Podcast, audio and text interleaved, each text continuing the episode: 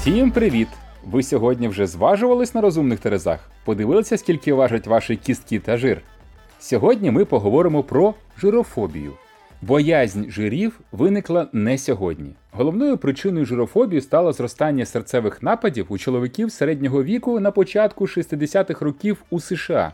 Офіційна медицина призначила насичені жири головним винуватцем цієї напасті. Проти нього оповчився доктор Ансель Кіс, дуже відомий на той час американський фізіолог. У його книгах та статтях науково доводилось, що жир треба виключити із раціону. Тепер ми знаємо, що він помилявся. Але кожній історії потрібен лиходій, і харчовий жир став ворогом американського товариства номер 1 У далекому 1961 році Американська кардіологічна асоціація випустила перші у світі рекомендації, яких радила скоротити загальний вміст жиру і замість яєць та м'яса почати їсти хліб та макарони.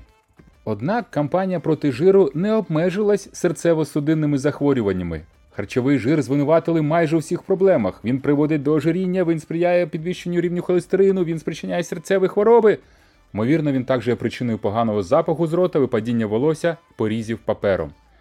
Не існувало реальних доказів того, що харчовий жир, який люди споживають з тих часів, як вони стали людьми, завдає шкоди. Однак насправді це не мало значення, оскільки весь науковий світ уже почав дотримуватися принципу жир це погано. Тепер ми знаємо, що весь науковий світ тих часів дуже помилявся. Проста схема жири, холестерин, забитий бляшками судини, хворе серце невірна.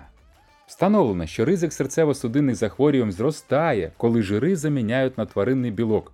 Люди уникають жирної їжі, тому що бояться, що жир відкладеться в животі, на стегнах та навколо талії. Але це неправильне уявлення про процеси жироутворення в організмі.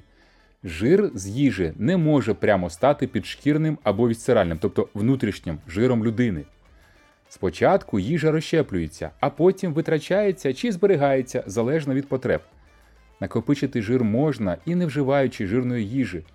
Вуглеводи, особливо так звані швидкі, призводять до ожиріння швидше, ніж жири.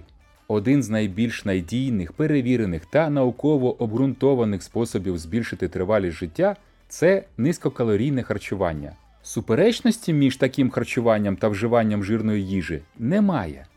Отже, не бійтеся насичених жирів, бійтеся вуглеводів, макаронів та хліба.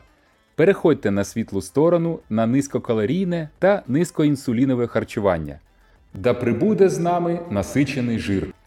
До зустрічі завтра!